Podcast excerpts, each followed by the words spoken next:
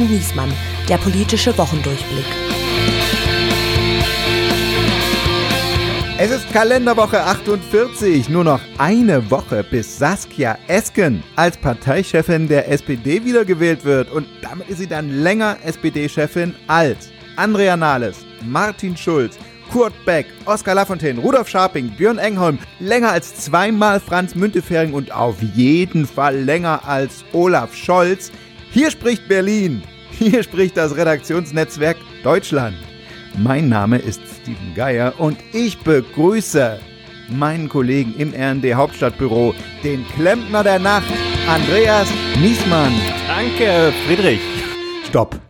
Jetzt geht's zu weit. Oh, Ver Verzeihung. Danke, lieber Steven. Ja. Und von mir auch ein Hallo an die lieben Hörerinnen und Hörer da draußen an den Empfangsgeräten. Ja, wir bieten wieder eine ganz besondere Folge. Wir haben nämlich in dieser Woche drei Kolleginnen und Kollegen zu Gast, die bei den Top News dieser Woche persönlich dabei oder ganz nah dran waren. Wir begrüßen Christina Dunz. Mit der Kanzleramtswatcherin des Redaktionsnetzwerks Deutschland analysieren wir die Krise der Ampel und warum sie Olaf Scholz diese Woche noch einmal verschlimmbessert hat. John Mary. Der RND-Kriegsreporter hat in Israel Angehörige der Hamas-Geiseln getroffen und er spricht mit uns über ihre Freilassung und darüber, wie es mit dem Nahostkonflikt jetzt weitergeht. Und Frank Döring. Der Gerichtsreporter der Leipziger Volkszeitung erzählt uns, wie er die Affäre um den Prozess gegen und das Geständnis von Gil Ofarim miterlebt hat. Es war viel los in dieser Woche. Ich traue es mich kaum zu sagen. Und deshalb haben wir wieder mal mehrere tolle Gäste. Das gibt's ja auch nicht so oft, aber es lohnt sich. Aber anfangen wollen wir mit einer traurigen Nachricht. Sie haben es alle gehört, liebe Hörerinnen und Hörer. Dieser Tage hat ein alter weißer Mann die Bühne verlassen, der auch umstritten war, aber gerade in Deutschland jemand war, der doch auch viele Fans oder Bewunderer hatte. Er wurde in Franken geboren, hat aber lange in den USA gelebt. So, und obwohl er eine sehr schillernde und strahlende Seite hatte, war, muss man sagen, nicht alles gut, was er gemacht hat. Er ist mit wichtigen Preisen ausgezeichnet worden und er hat sich bis zum Schluss auch immer wieder politisch mit teils unbequemen Meinungen eingemischt. Wir verabschieden uns von Henry Thomas Kissinger. Aber es gibt auch gute Nachrichten. Äh, ja, die, die ähm, würde ich gerne hören. Oder? Muss bestimmt. Äh, pff, gut, weiß jetzt auch nicht. Sagen wir so, die gute Nachricht ist, wir haben seit voriger Woche eine neue Rubrik hier bei uns mhm. im Podcast und die kommt auch diese Woche wieder zum Einsatz. Shitstorm der Woche. Ja, der Shitstorm der Woche tobte nicht nur in den Online-Medien, sondern dieses Mal auch ganz klassisch in Print, im Radio und im Fernsehen. Und Opfer des Shitstorms oder Adressat war unser Bundeskanzler Olaf Scholz. Genau, der Kanzler hatte am Dienstag seine erste Regierungserklärung im Bundestag zur Haushaltskrise gehalten. Und äh, nur mal, um sich das klarzumachen, da war es sage und schreibe 13 Tage her, dass das Bundesverfassungsgericht entschieden hat, dass diese Umwidmung der Corona-Kredite in so einen quasi Fördertopf für verschiedene Klima- und Wirtschaftsinvestitionen verboten ist und dass es zugleich den Bundestagshaushalt von 2021 für nichtig erklärt hat mit offenen Folgen für alle nachfolgenden Bundeshaushalte. Mhm. Also kein unwichtiges Urteil kann man sagen und das Überraschende für viele Beobachter oder vielleicht auch nicht so überraschende, aber zumindest mal bemerkenswerte war von Olaf Scholz war erstmal einfach gar nichts zu hören. Ja, also ganz kurzes Statement am allerersten Tag, in dem er quasi mehr oder weniger gesagt hat, naja, wir machen das schon so jetzt, was das Bundesverfassungsgericht äh, uns da vorschreibt, Klammer auf, das ist ja eine Binse, Klammer zu. So, und dann ist er erstmal irgendwie abgetaucht. Nach einer Woche hat er sich dann per Video-Statement äh, zu Wort gemeldet, waren alle ganz gespannt. Scholz macht den Habeck. Ja, bei dem kam das immer so gut an. Hat jetzt nicht so ganz funktioniert, muss man sagen. Und dann hieß es dann am Wochenende, hat Lars Klingbeil auch noch im Fernsehen gesagt, äh, bei Anne Will, ja, der Bundeskanzler am Dienstag erklärt er sich, wo er sich gehört, vor dem Deutschen Bundestag in einer Regierungserklärung. Und da sind wir wieder beim Shitstorm, denn ich, wir haben mal einige Bewertungen der Presse und der Medien rausgesucht für, über diese Regierungserklärung. Der Spiegel schreibt, auf diese Rede hatten alle gewartet. Warum nochmal? Die Westdeutsche Zeitung schreibt, in Zeiten wie diesen, da darf es gerne etwas mehr Gefühl sein, etwas mehr Entschlossenheit, etwas mehr Tatkraft, etwas mehr Selbsterkenntnis. Diese Chance hat Bundeskanzler Olaf Scholz mit seiner Regierungserklärung verpasst. Wieder einmal. Und die linke Tageszeitung aus Berlin schreibt, Oppositionschef Merz nannte Scholz einen Klempner der Macht. Das trifft nicht ganz zu, denn Klempner sind sehr gefragt, Scholz eher nicht. Er verpasste die Gelegenheit, den Trend umzukehren. Hm. Die FAZ hat geschrieben, diesen Klempner würde man nicht rufen. Der Deutschlandfunk hat seine Podcast-Folge zur Regierungserklärung mit Die rote Null überschrieben. Und ich lese noch ein Zitat vor. Seine Rede wirkt wie seine Tasche. Ganz schön abgewetzt und nach dem Inhalt muss man kramen. Und das letzte Zitat, das stammt von Christina Dunst, der Vizechefin hier im RND Hauptstadtbüro und Kanzleramtswatcherin, zuvor schon viele Jahre von Angela Merkel, nun von Olaf Scholz. Christina, herzlich willkommen. Hallo, ich freue mich. Du sprichst ja regelmäßig mit dem Kanzler, mit seinen Beratern und du hast die Regierungserklärung am Dienstag live vor Ort verfolgt. War es echt so schlimm? Was hättest du dir denn stattdessen erwünscht? Naja, er hat ja selber die Erwartung sehr hoch geschraubt, indem er am Freitag angekündigt hat, er macht am Dienstag eine Regierungserklärung und selbst bei der Oppositionsfraktion Union, der größten in der Opposition, war so eine Nervosität, ob der vielleicht sowas nochmal schafft wie die Zeitenwenden Regierungserklärung. Das war auch, hatte auch einen Vorlauf von drei Tagen und dann hatte er ja voll reingehauen mit einer wirklich mutigen, nach vorne gerichteten Rede und da waren die schon so ein bisschen nervös, wenn er das nochmal macht. Also sagen wir mal nicht 100 Milliarden Sondervermögen für die Bundeswehr, sondern doch 100 Milliarden Sondervermögen für Investitionen und dann doch versucht, die Union wieder mit ins Boot zu nehmen. Da wären die in Schwierigkeiten gekommen. Und es gibt noch eine Erinnerung an seine Hamburger Zeit. Da war ja beim G20-Gipfel das Schanzenviertel in Schutt und Asche gelegt worden. Und da hatte er auch eine Regierungserklärung angekündigt und da hat er sich bei den Bürgerinnen und Bürgern entschuldigt dafür, dass er es nicht geschafft hat, die Stadt zu schützen. Insofern, er hat selber die Erwartungen sehr hoch geschraubt und dann ist es doch leider sehr verpufft. Ich sehe es genauso wie du. Ich hätte auch eine Entschuldigung erwartet oder zumindest mal ein Wort der Reue oder des Zerknirschtseins. Aber ich habe festgestellt im Vorfeld dieser Sendung hier im, äh, in der Teeküche, der Kollege Geier sagt, nee, wieso? Was hätte das denn geholfen? Und jetzt frage ich dich, wie kannst du es wagen? How dare you? Nee, na, ich frage mich tatsächlich, wenn ich sein Berater gewesen wäre, Gott verhüte, aber äh, was hätte ich ihm gesagt? Er was lässt sich muss, gar nicht beraten so sehr. Ja, ne? genau. Hm. Das ist die Frage. Das ist ein Widerspruch in sich. Aber ähm, was hätte ich ihm empfohlen, für eine Rede zu halten? Und hätte es nicht, hätte nicht jeder gesagt, wir müssen das Zeichen senden, wir haben die Lage im Griff, wir kriegen das hin. Kein BAföG-Empfänger, kein Rentner muss Angst haben, dass das Geld nicht für seine Leistung reicht und so. Und genau das hat er ja gesagt.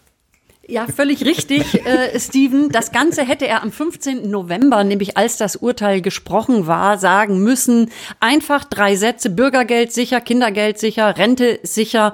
Er hat fast zwei Wochen gebraucht, um den Menschen zu sagen, es wird ihren Alltag nicht berühren. Und das ist für einen Bundeskanzler in einer Krise einfach zu lang. Und im Übrigen haben es äh, in der Zwischenzeit sämtliche Zeitungen geschrieben oder sämtliche Medien berichtet, nämlich genau durchdekliniert, was ist jetzt eigentlich betroffen und dass das dem Journalismus überlassen ist, den Kanzler zu erklären, das Urteil zu erklären und zu sagen, wer sich Sorgen machen muss und wer nicht, da ist schon ganz schön was ins Rutschen geraten. Zumal wir auch die Erfahrung gemacht haben, ne? du hast auf die Energiekrise eben angespielt und da war es ja auch so, da hat er ja auch so einen Aufschlag versucht, ne? You'll never walk alone und das, damals in dieser Rede ja eigentlich nur verkündet, dass es jetzt erstmal teurer wird, weil er eine Gasumlage einführen wollte. Wir sparen uns die Details, die Älteren erinnern sich, die kam dann am Ende nicht.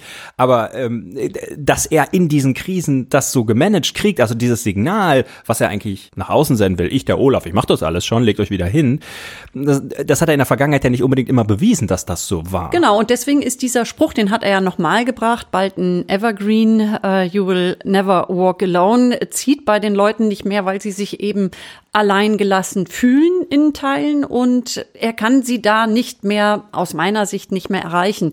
Und das zweite Problem, um das dann gleich anzuschließen, ist natürlich, wenn auf eine schwache Regierungserklärung eine schwache Erwiderung des Oppositionsführers Friedrich Merz kommt, dann ist im Parlamentarismus ist man doch ganz tief aufgeschlagen. Hm. Da ist Steven jetzt wieder dabei. Ne? Ja, genau. Dein Freund, Fritz, dein Freund ja, Fritz. Wobei, das war ja auch leidenschaftlich, war ein bisschen verrutschte Sprachbilder. Der Klempner der Macht irgendwie, wollte jetzt irgendwie der Physikerin der Macht irgendwie. Ja, hat einen ganzen Berufsstand in Verruf bringen wollen, das, sozusagen. Da frage da frag ich mich aber, wie das passiert, weil das ja, denkst du dir doch ja, vorher ja. aus. Es war übrigens ganz witzig. Ich saß ja auf der Pressetribüne und ein äh, Kollege von der Süddeutschen Zeitung hat gesagt, was hat der gesagt? Blender der Macht?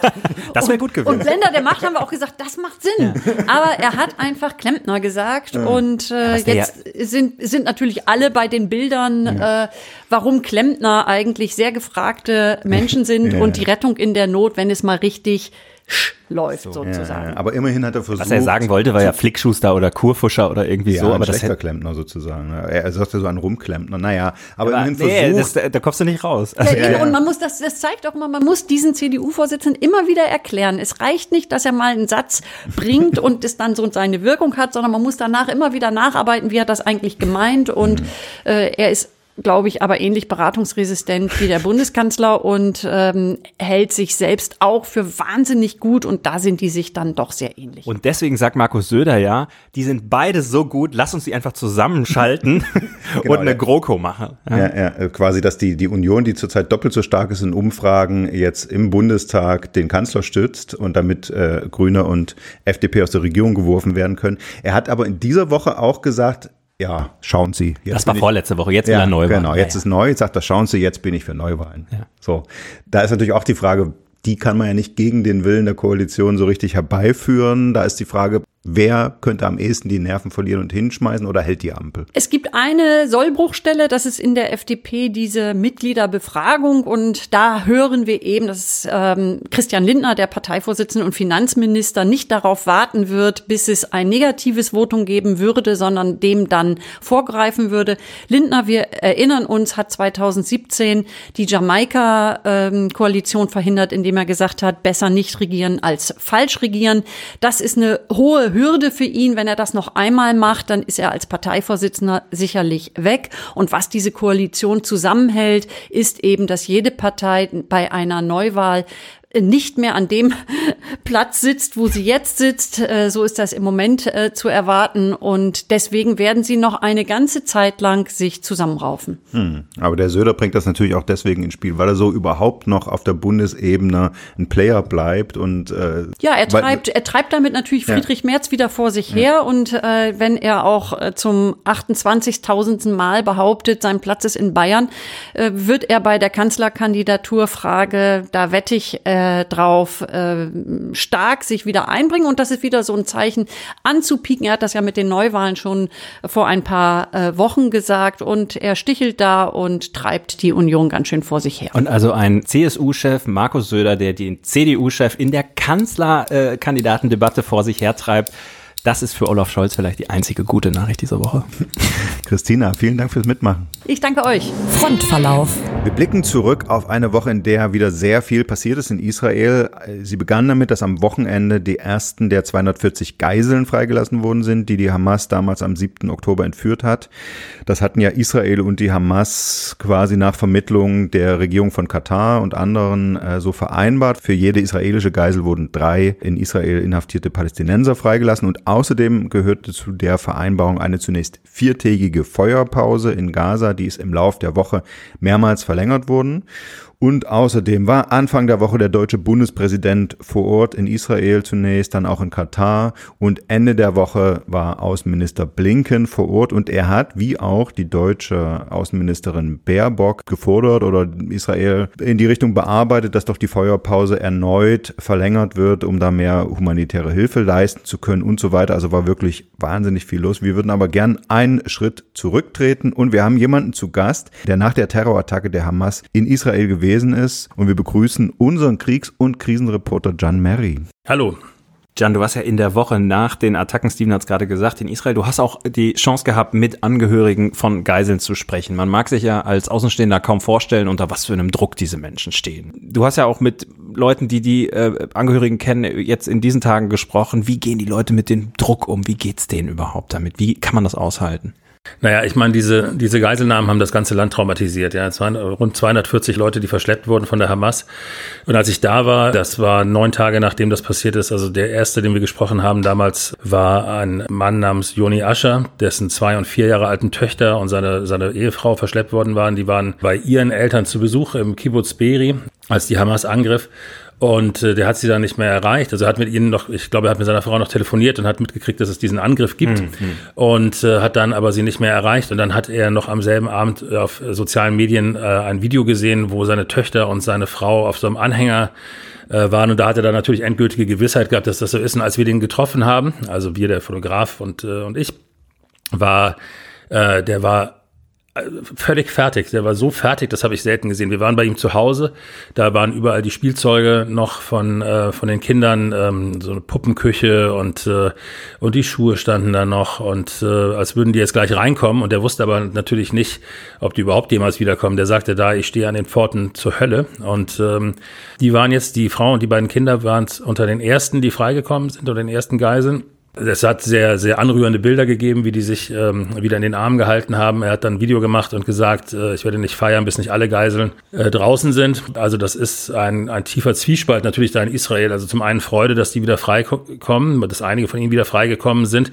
Und zum anderen natürlich aber ähm, das Zittern derjenigen, die ihre Angehörigen noch in der Gewalt der Hamas wissen und oft auch kein Lebenszeichen haben. Es haben sich dann immer wieder jetzt auch Angehörige geäußert, die sagen, unsere Angehörigen sind noch in der Gewalt der Hamas. Und für die ist das natürlich unendlich furchtbar, weil sie nicht wissen, ähm, ob und wann die rauskommen. Und es ist ja, also es ist zum jetzigen Zeitpunkt ist äh, die Mehrheit der Geiseln ist ja immer noch in der Gewalt der Hamas. Ja, es gab direkt nach den ersten Freilassungen äh, Aufrufe von der israelischen Regierung, die Privatsphäre der Angehörigen und der Geiseln zu respektieren, die nicht gleich mit Medienanfragen zu überhäufen und so. Das ist alles natürlich total nachvollziehbar.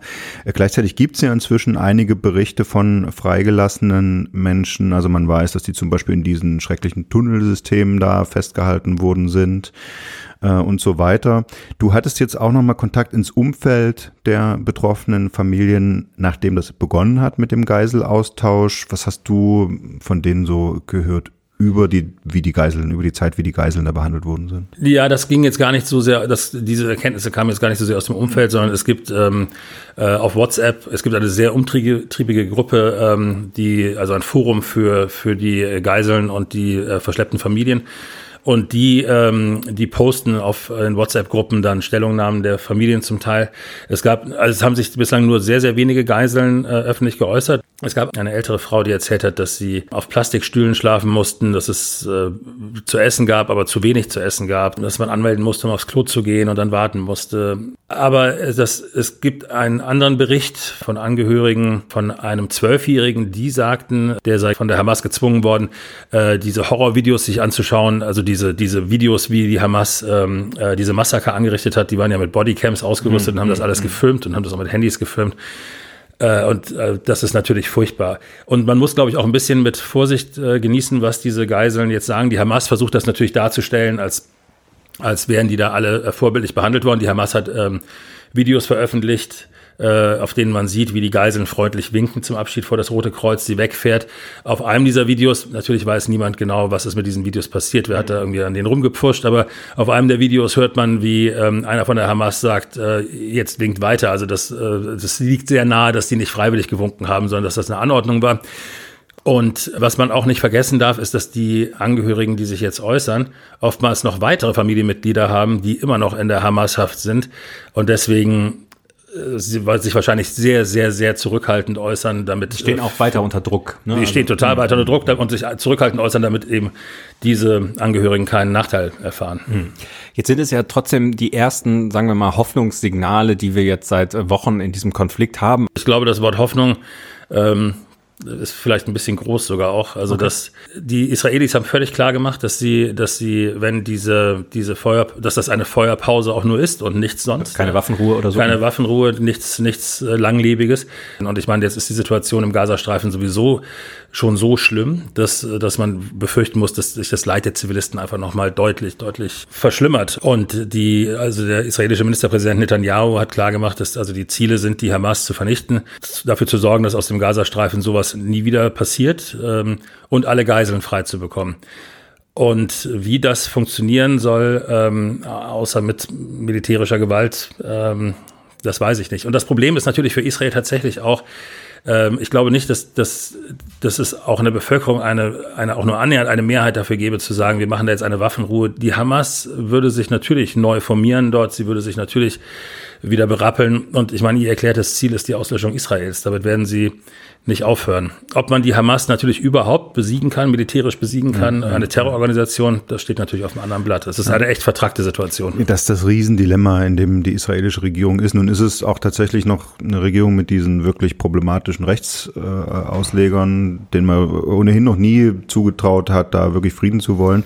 Die da Genau, die da auch äh, Ja, kein ja. Interesse daran hat in den letzten Jahren. Sie haben ja wenig getan, um den Friedensprozess voranzutreiben. Muss Eher im. Gegenteil, Eher im Gegenteil. schon immer Netanyahus Rolle im Prinzip gewesen. Gleichzeitig, also man hört ja inzwischen zum Beispiel auch im Deutschlandfunk Haaretz äh, Stimmen. Die sind, glaube ich, sehr vereinzelte Stimmen, die, die das, was du schon angedeutet hast, gerade sagen, äh, mit so einem Krieg auf lange Sicht macht man irgendwie alles schlimmer. Ich glaube, dass an sich in der Abwägung, äh, in der Israel jetzt steckt, äh, nämlich der Kurs, den wir bis jetzt äh, gefahren haben, die letzten Jahre, man akzeptiert die Hamas so leidlich, versucht die in Schach zu halten und dafür hat man so eine Mauer und irgendwie so einen Schutz. Das ist ja offensichtlich gescheitert und dass sie deswegen jetzt sagen, gut, offenbar muss man jetzt wirklich mit aller Härte vorgehen, finde ich dann auch irgendwie nachvollziehbar. Es ist nachvollziehbar, aber ich glaube, die Israelis müssen aufpassen, dass sie nicht in die Falle der Hamas tappen, weil die Hamas hat natürlich keine Chance, äh, Israel militärisch zu besiegen. Das wird nie passieren. Dafür ist dieses Land viel zu hochgerüstet, hat viel zu mächtige Verbündete. Also die, die, die, einen militärischen Sieg wird die Hamas nie erringen können, aber einen Sieg an der PR-Front äh, weltweit, da sieht das schon anders aus mit dem Kräfteverhältnis. Und da, glaube ich, äh, sind die im Moment ähm, oder, oder sorgt die israelische, das harte Vorgehen Israels mit den vielen zivilen Opfern und natürlich auch Aussagen, die da immer wieder gefallen sind, äh, also die daran zweifeln lassen, ob, ob das Leben von Zivilisten wirklich ernst genommen wird. Aber dieses harte Vorgehen sorgt eben dafür, dass das international für Entsetzen sorgt. Und ich glaube, in vielen Ländern, äh, die, die da nicht ganz so pro-israelisch sind wie Deutschland, äh, ist das schon passiert. Also wenn man sieht, die lateinamerikanischen Staaten ziehen Botschafter zurück aus Israel. Ähm, in den UN-Resolutionen zeigt sich regelmäßig eine große Mehrheit der Staaten auf der Seite nicht der Hamas, aber natürlich der Palästinenser dann am Ende, äh, weil sie sagen, das, das Vorgehen Israels ist unverhältnismäßig. Und ich meine, als der äh, Steinmeier jetzt in äh, Israel war, hat er nicht zu Unrecht, wie ich finde, auch daran erinnert, dass das Völkerrecht eben gilt. Und es gilt das Recht auf Selbstverteidigung, aber das entbindet Israel nicht von der Pflicht, das Völkerrecht zu achten. sagt der Kriegs- und Krisenreporter des Redaktionsnetzwerks Deutschland. Wir sagen vielen Dank fürs Mitmachen, Jan. Es war mir ein Vergnügen, wie immer. Danke dir. Plot-Twist der Woche. Und der Plot-Twist der Woche ist wirklich eine Wende wie aus dem Drehbuch der Sachsenklinik. Der Sänger Gil Ofarim, der sich in Leipzig wegen des Vorwurfs der Verleumdung vor Gericht verantworten musste, hat gestanden. Er räumt ein, dass er dem Manager eines Leipziger Hotels zu Unrecht vorgeworfen hatte, dieser habe ihn antisemitisch beleidigt. Ja, zur Erinnerung, es war im Oktober vor zwei Jahren und damals war es ein Riesenskandal, der bundesweit durch die Medien gegangen ist. Gil Ofarim, also für die, ich nehme an, älteren Zuhörer, die ihn nicht kennen, in den 90ern große Teenie-Hits gehabt, großer Bravo-Star. Round and round and round it goes. Genau, das kennen, glaube ich, viele zumindest vom Weghören. Äh, und danach hat er, glaube ich, noch so eine kleine Karriere auch im Unterschichtenfernsehen gehabt. Ich weiß es nicht so. Let's Dance. Ich glaube, er hat Let's ja, Dance gewonnen. Okay, wunderbar. So, also Habe ich gehört, ne? Also, hat er mir gesagt. genau, ist ein Promi, auch aus einer bekannten Musikerfamilie und so weiter. Also er hielt sich zumindest für einen großen Superstar. Jedenfalls hat es ihm deshalb nicht gepasst, dass er beim Check-in äh, in diesem Hotel in Leipzig warten musste und hat daraufhin ein Video auf seinem Instagram-Account hochgeladen, in dem er behauptet hatte, dass der Hotelmanager ihn zuerst aufgefordert habe, seine Kette mit einem Davidstern abzunehmen äh, und ihm danach sogar noch kein Zimmer geben wollte. Und Ofarim hat ihm den Vorwurf gemacht, das sei antisemitisch motiviert gewesen. Genau, und es gab diesen Aufschrei, äh, den Steven gerade schon erwähnt hat, und danach hat die Polizei ermittelt, die Staatsanwaltschaft war da dran, Journalisten, Medien sind auf den Fall gegangen und es hat sich relativ schnell eigentlich ein Bild herauskristallisiert, dass es so, wie Ofarim das beschreibt, nicht gewesen sein kann. Es gibt Zeugenaussagen, die gesagt haben, das haben sie überhaupt nicht mitbekommen. Diese Sätze, die er gesagt hat, sind da nicht gefallen. Ofarim sei derjenige gewesen, der ausfallend gewesen sei. Der Hotelmanager sei eher zurückgehaltend gewesen. Und äh, ja, die Polizei, die Staatsanwaltschaft waren sich irgendwann recht sicher, dass es so äh, nicht ist, wie Ofarim das sagt. Und deswegen gab es ja auch keine Anklage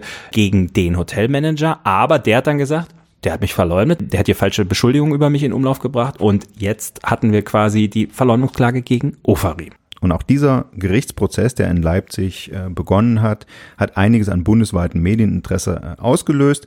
Und jetzt kam es in dieser Woche zum großen Plot-Twist, zur Wendung. Guido Farim hat tatsächlich gestanden, dass er diesen Menschen verleumdet hat. Es sei nichts dran gewesen, sagt er jetzt selbst. Es war alles gelogen, es ist alles nie so passiert. Er hat sich bei diesem Manager jetzt nach zwei Jahren dann dafür entschuldigt. Daraufhin hat die Staatsanwaltschaft die Anklage fallen lassen und das Gerichtsverfahren ist gegen die Zahlung einer Geldauflage eingestellt worden. Ja, und wir haben einen Kollegen zu Gast, der war ein Augen- und Ohrenzeuge des Geständnisses von Gil Ofarim. Der war im Gerichtssaal, als quasi die ganze Geschichte gekippt ist. Frank Döring heißt er, das Gerichtsreporter der der Leipziger Volkszeitung und wir freuen uns, dass er jetzt da ist. Hallo Frank. Hallo, schönen guten Tag. Frank, wir haben es gerade schon gesagt, du warst dabei. Du hast in deinem Text darüber geschrieben, dieser Dienstagmorgen, an dem dieser Plot-Twist kam, der ging schon mit so einer Atmosphäre los, dass du das Gefühl hattest, heute passiert irgendwas. Und so war es ja dann auch. Erzähl doch mal, wie war die Atmosphäre während dieses Geständnisses? Konnte man da eine Stecknadel fallen hören und, und wie waren die Reaktionen unmittelbar im Saal? Naja, also der, der Tag begann eigentlich äh, wieder mit etwas mehr Aufmerksamkeit. Der Grund war eigentlich, dass für den Tag Jeanette Biedermann und Gregor Meiler als Zeugen geladen waren, also durchaus ja prominente Kollegen von Gil Ofarim. Und dann sickerte sozusagen die Nachricht durch, beide werden nicht als Zeugen auftreten. Dann kam kurz vor neun Gil Ofarim mit seinen vier Verteidigern. Die sind dann aber gleich wieder aus dem Sitzungssaal herausgegangen, zusammen mit dem Nebenklageanwalt, also dem, dem Anwalt des wegen Antisemitismus ja ursprünglich beschuldigten Hotelmanagers. Und man blieb dann sehr lange draußen, also über zwei Stunden zur Beratung und dann war eigentlich schon klar, äh, da wird jetzt was passieren. Das hat sich dann tatsächlich auch so herausgestellt. Also die Kammer hat dann später gesagt, dass man äh, ein entsprechendes Angebot unterbreitet hat, Verfahrenseinstellung gegen Zahlung einer Geldauflage in Höhe von 10.000 Euro. Und ähm, die Verteidigung hat das dann dem Mandanten, also ihrem Mandanten so mitgeteilt und ihm dringend geraten, auf das Angebot einzugehen. Und das war quasi dann die Voraussetzung, dass, dass Ufarin dann seine knappe Erklärung, sein Geständnis abgegeben hat. Mhm. Das war dann sehr schnell vorbei. Es waren vier Sätze, die er gesagt hat. Es war in dem Moment sehr ruhig im Saal. Das war also eine Situation, die ich denke, mit der hat keiner jetzt zumindest zu diesem Zeitpunkt äh, gerechnet also Ofarim wirkte nach außen hin, ich denke mal schon äh, sehr emotional, also relativ emotional. Er war ja sonst eher, eher weitgehend regungslos, was so den, den, den Prozessverlauf anbelangt. Da, aber in dem Moment, das, das war schon, das war ihm schon auch nicht egal, als er das so gesagt hat. Aber äh, es waren eben wie gesagt nur die vier Sätze und man hat auch nicht erfahren, was sein Motiv war für diese ganze Aktion. Jetzt ähm, liegt ja irgendwie nahe, dass das Geständnis für den äh, ehemals beschuldeten Hotelmanager natürlich ähm, eine sehr, eine sehr wiedergutmachende oder heilende äh, Geschichte ist. Ne? Also besser geht es für ihn ja nicht. Das hat das Gericht ja, glaube ich, auch gewürdigt, dass sie gesagt haben, na ja, jetzt ist der komplett rehabilitiert dadurch, dass Ofarim es eingeräumt hat. Aber was ist, wenn du jetzt das nochmal so dir anguckst, der hat jetzt Monate, ja, jahrelang gelogen und er saß in allen Talkshows und hat er immer wieder erzählt und wie ist deine Interpretation? Hat er einfach so tief quasi in diesem, man sagt ja immer, if you sit in a hole, stop digging, ja, also hat er so tief in seinem Lügenloch gehockt, dass er da einfach immer weiter sich eingegraben hat und nicht mehr raus konnte? Oder ist da noch was anderes passiert? Das kann man natürlich so vermuten. Ich meine, man muss sich ja mal klar machen, dass, ähm, dass er ja, nachdem er dieses Video aufgenommen hatte, die, die, die Tage danach hat er ja, es hat auch seine Managerin vor, vor Gericht so geschildert, ja im Halbstundentakt Interviews gegeben, wo er diese Geschichte noch und noch mal mhm. erzählt hat. Also das kann man ja dann auch nicht so sagen, man hat dieses Video da vielleicht aus so einem äh, Moment der Verärgerung heraus aufgenommen und äh, kann dann nicht mehr zurück, sondern er hat es ja dann immer wieder gesagt. Er hat ja auch noch vor, vor Beginn des Prozesses ein Interview gegeben, wo er nochmal bekräftigt hat, dass er jederzeit das so wieder machen würde. Das war schon so ein bisschen das Problem, dass er, glaube ich, nur sehr schwer da wieder, wieder zurückrudern konnte. Und dann so eine Verfahrenseinstellung, die, die hat natürlich auch was für sich. Es hätte jetzt auch noch weiter verhandelt werden können und es hätte am Ende vielleicht eine Verurteilung gestanden, das weiß niemand. Aber ob es ein Geständnis dann gegeben hätte, das ist eben die Frage. Und es stimmt schon, für den Manager, für den Hotelmanager in der Nebenklage war, denke ich mal, dieses dieses Geständnis von Geofarim und die, vor allem die Entschuldigung, äh, ich denke, das war für ihn schon das Wichtigste. Er wollte in aller Öffentlichkeit rehabilitiert werden und die Öffentlichkeit war da, als dieses Geständnis abgegeben wurde. Wobei es bleibt ja doch irgendwie so ein schaler Nachgeschmack, wenn man so sagt. Man hat diese riesen Aufregung gehabt, einen Prozess, der mit zehn Verhandlungstagen angesetzt worden ist und am Ende kommt der, äh, der Ofarim, der an all dem ja schuld ist, nun jetzt auch äh, eingestanden schuld ist, kommt da mit so einer relativ geringen Geldauflage, 10.000 Euro. Wie sind die Reaktionen da? Wie schätzt man das in Leipzig ein? Naja, also ich sag mal so, es gibt schon ein breites Unverständnis darauf, was ich so jetzt mitbekommen habe in den, in den ersten Tagen danach. Ähm, ich meine, das war, das war ja auch ein Fall, der normalerweise, wenn man jetzt mal die Straferwartung sich anschaut, eher was fürs Amtsgericht gewesen wäre und nicht für ein Landgericht mhm. mit drei Berufsrichtern mhm. und, und zwei Chefen. Also das war ja ganz bewusst auf Antrag der Staatsanwaltschaft so, dass man gesagt hat, man geht gleich zur nächsten Instanz, eben zum Landgericht. Aufgrund der, wie es hieß, besonderen Bedeutung der Sache. Und wenn dann unterm Strich rauskommt, wir stellen das Verfahren ein, du bist nicht vorbestraft, es taucht nirgendwo in deinem polizeilichen Führungszeugnis auf. Und das ist natürlich dann schon so, da kann man schon nachvollziehen, dass, dass das keiner so richtig nachvollziehen kann nach all der Aufregung, dass das unterm Strich rauskommt. Ähm, was auch immer letztlich Farim dazu bewogen hat, dieses Geständnis abzulegen. Ja? Also selbst, selbst seine Verteidiger haben ja dann unmittelbar nach Verfahrensende ja dann davon gesprochen, äh, es gäbe ja durchaus auch äh, verschiedene Gründe, warum man in einem solchen Fall ein Geständnis ablegt. Ja? Also nicht unbedingt, weil man tatsächlich ein, ein Schuldbekenntnis ablegt, sondern unter anderem war dann davon die Rede, dass es auch ein prozesstaktisches Geständnis geben könnte. Also man hat es dann eigentlich schon wieder so ein bisschen ähm, mhm. disqualifiziert, dass es eben nicht das große, große Reine machen ist, der, der, der große Befreiungsschlag äh, für alle Beteiligten, sondern dass es einfach nur darum ging, das einzuräumen, um vielleicht auch dem Angebot des, des Gerichts äh, Genüge zu tun. Mhm. Und das ist ja echt schäbig eigentlich. Ne? Also der eine Anwalt hat ja auch, glaube ich, sogar gesagt, die Unschuldsvermutung ist davon unberührt. Äh, ich meine, jemand legt ein Geständnis ab und dann äh, beharrt man auf die Unschuldsvermutung. Also das Gerechtigkeitsempfinden, sage ich mal, leidet da ja doch schon gewaltig, wenn man sich das alles so anguckt. Und jetzt, Frank, jetzt hast du gesagt, das ist äh, da ans Landgericht verlegt worden wegen der besonderen Bedeutung des Falls. Und ja, also vielleicht kleiner Blick ins Nähkästchen. Wir sitzen ja hier in der Berichterstattung über Bundespolitik und äh, da würde man meinen, ja, wenn ein Popstar, der also meines Erachtens nicht so super prominent ist, er wird da beleidigt und so, was, wieso hat das eine bundespolitische Bedeutung? Ja, und äh, warum auch bei uns hier im Hauptstadtbüro kamen die Anfragen aus der Zentrale in Hannover, kümmert ihr euch darum, kann da jemand diesen Vorgang kommentieren und sowas? Und ich habe gedacht, ja, okay, sind wir dafür zuständig? Aber klar, der Punkt, weswegen das überregionales Interesse erregt hat, war ein antisemitischer Vorfall und noch dazu schon wieder in Sachsen. Ja? Und das hat natürlich auch eine Rolle dabei gespielt, dass es überhaupt für so plausibel gehalten wurde, nach dem Motto, naja, Sachsen, die kennen wir ja, die AfD-Umfragewerte kennen wir ja und so, was da alles vorfällt, da wird schon was dran sein, das wird schon stimmen. Und wir haben uns zwar hier auch alle diszipliniert und äh, gesagt, also vor allen Dingen ich habe gesagt, ja, ich kann mir nicht vorstellen, dass ein Luxushotel, selbst wenn der Manager so ticken sollte, würde der sich nicht so benehmen. Ich fand das immer unplausibel. Wenn man aber erstmal sich drum kümmern muss und das inhaltlich irgendeinen Kommentar schreiben muss, dann schwingt ja immer mit, naja, egal ob das im konkreten Fall jetzt so war oder nicht, aber Antisemitismus in Ostdeutschland und so weiter. Ne? Und jetzt zeigt sich ja in diesen Tagen, Antisemitismus ein gesamtdeutsches Problem und auch eins in allen Milieus. Frank, du bist ja jetzt in Leipzig vor Ort. Ihr habt da sehr viel natürlich darüber berichtet und auch über genau diese Reaktion, die ich gerade beschrieben habe, dass die, die Sachsen da gesagt haben, das ganze Bundesland wird vorverurteilt. Was denkst du, welchen Schaden hat, ja, letzten Endes das, was Ofarim behauptet hat und auch das mediale Echo, welchen Schaden hat das bei euch vor Ort angerichtet? Das kann man wahrscheinlich gar nicht so richtig ermessen. Also ich glaube, dass äh, man muss natürlich, man darf in der ganzen Verfahren eins nicht vergessen. Also zunächst mal betrifft es ja diesen Hotelmitarbeiter. Ja, man vermag sich ja gar nicht auszumalen, was, was auf den da alles eingestürmt ist. Das Hotel, das ist ja bekannt, es gab Boykottaufrufe, es gab äh, wohl auch Stornierungen unmittelbar danach. Und dann, wie, ich es schon gesagt habe, es ist natürlich so, die Stadt Leipzig, äh, Sachsen, das war, das war vermutlich dann auch schon ein bisschen der Grund, weshalb sehr viele Menschen diesen, diesen großen Hang zur Vorverurteilung eben dann einfach auch nachgegeben wollten. Ja, es passte halt alles, alles so gut zusammen. Wenngleich man sagen muss, irgendwie passt es auch überhaupt nicht. Also ein, ein, ein, Spitzenhotel mit, mit vielen internationalen Gästen, ein, ein Front Office Manager, der also in, im Hotelbetrieb da auch schon eine gewisse Karriere hinter sich hat, dass der, dass der, sagen wir, bei erstbester Gelegenheit ein, ein Gast antisemitisch beleidigt.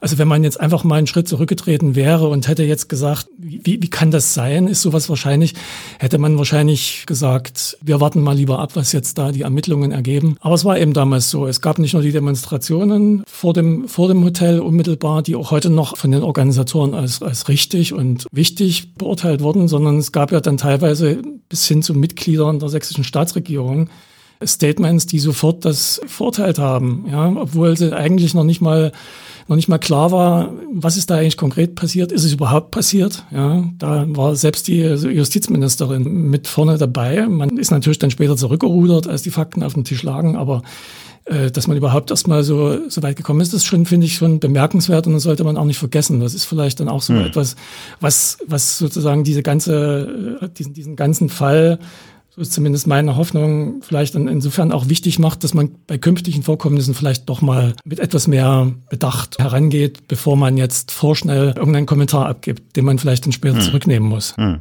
Es gab ja eine große Nervosität vor dem Prozess, weil das gerade jetzt in diese Zeit des Nahostkriegs fällt. Ähm, Antisemitismus gerade ein großes Problem und sowas.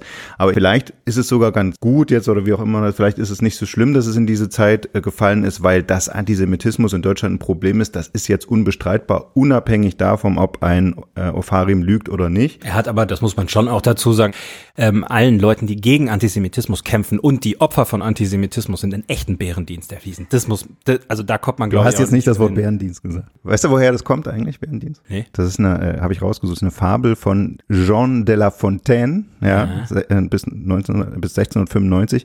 Und der ist eine Geschichte, ähm, ein Mann ist mit einem Bären befreundet und schläft ein und der Bär sieht, oh, der hat eine Fliege auf dem Gesicht nimmt einen Stein, um die Fliege zu erschlagen. Und er schlägt den Mann. er schlägt dabei leider den Mann gleich mit. Und das ist der Bärendienst. Ja was ist jetzt im Fall von Ofarim und dem Kampf gegen Antisemitismus? Was ist die Fliege? Was ist der Bär?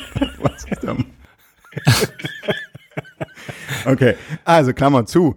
Wir sagen vielen lieben Dank an den LVZ-Gerichtsreporter Frank Döring und wer die ganze Geschichte sich nochmal ganz detailliert und äh, die Einschätzung von Frank nochmal ganz genau anhören will, dem empfehlen wir eine Sonderfolge des LVZ-Podcasts Unsere Story, überall wo es Podcasts gibt, Unsere Story.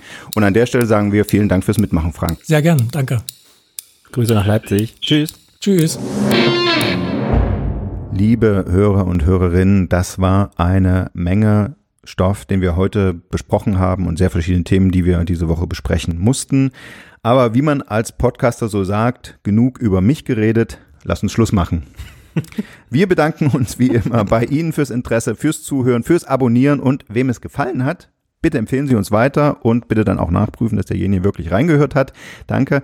Und empfehlen Sie bitte gern auch unseren anderen Politik-Podcast weiter. Der heißt True Crime Politik und darin reden wir, so wie Sie uns kennen, aber über andere Themen, nämlich wahre Kriminalfälle aus der Welt der Politik. Genau, wir reden über den Mord an der früheren grünen Chefin Petra Kelly, über die Schwulenaffäre um den damaligen NATO-General Günther Kiesling, über den CSU-Filz in Bayern und über viele andere Skandale, die die Republik damals in Atem gehalten haben und zum Teil bis heute noch nachwirken. Sie finden das überall in den Podcatchern Ihres Vertrauens unter dem Titel True Crime Politik. Und damit verabschieden wir uns. Wir sagen vielen Dank an unsere Gäste Christina Dunz, Jan Mary und Frank Döring. Und zum Schluss verabschieden wir noch den dritten großen alten weißen Mann, der diese Woche von der Bühne getreten ist. Achtung, ich habe da mal was vorbereitet. Was, was, hast du vor? Er holt seine Mutter. Mo Pack die Mutter Monika ein. Lass mich mal, pass auf. Also, wir melden uns nächste Woche wieder aus der Dirty Old nicht. Hauptstadt. Nein, nicht.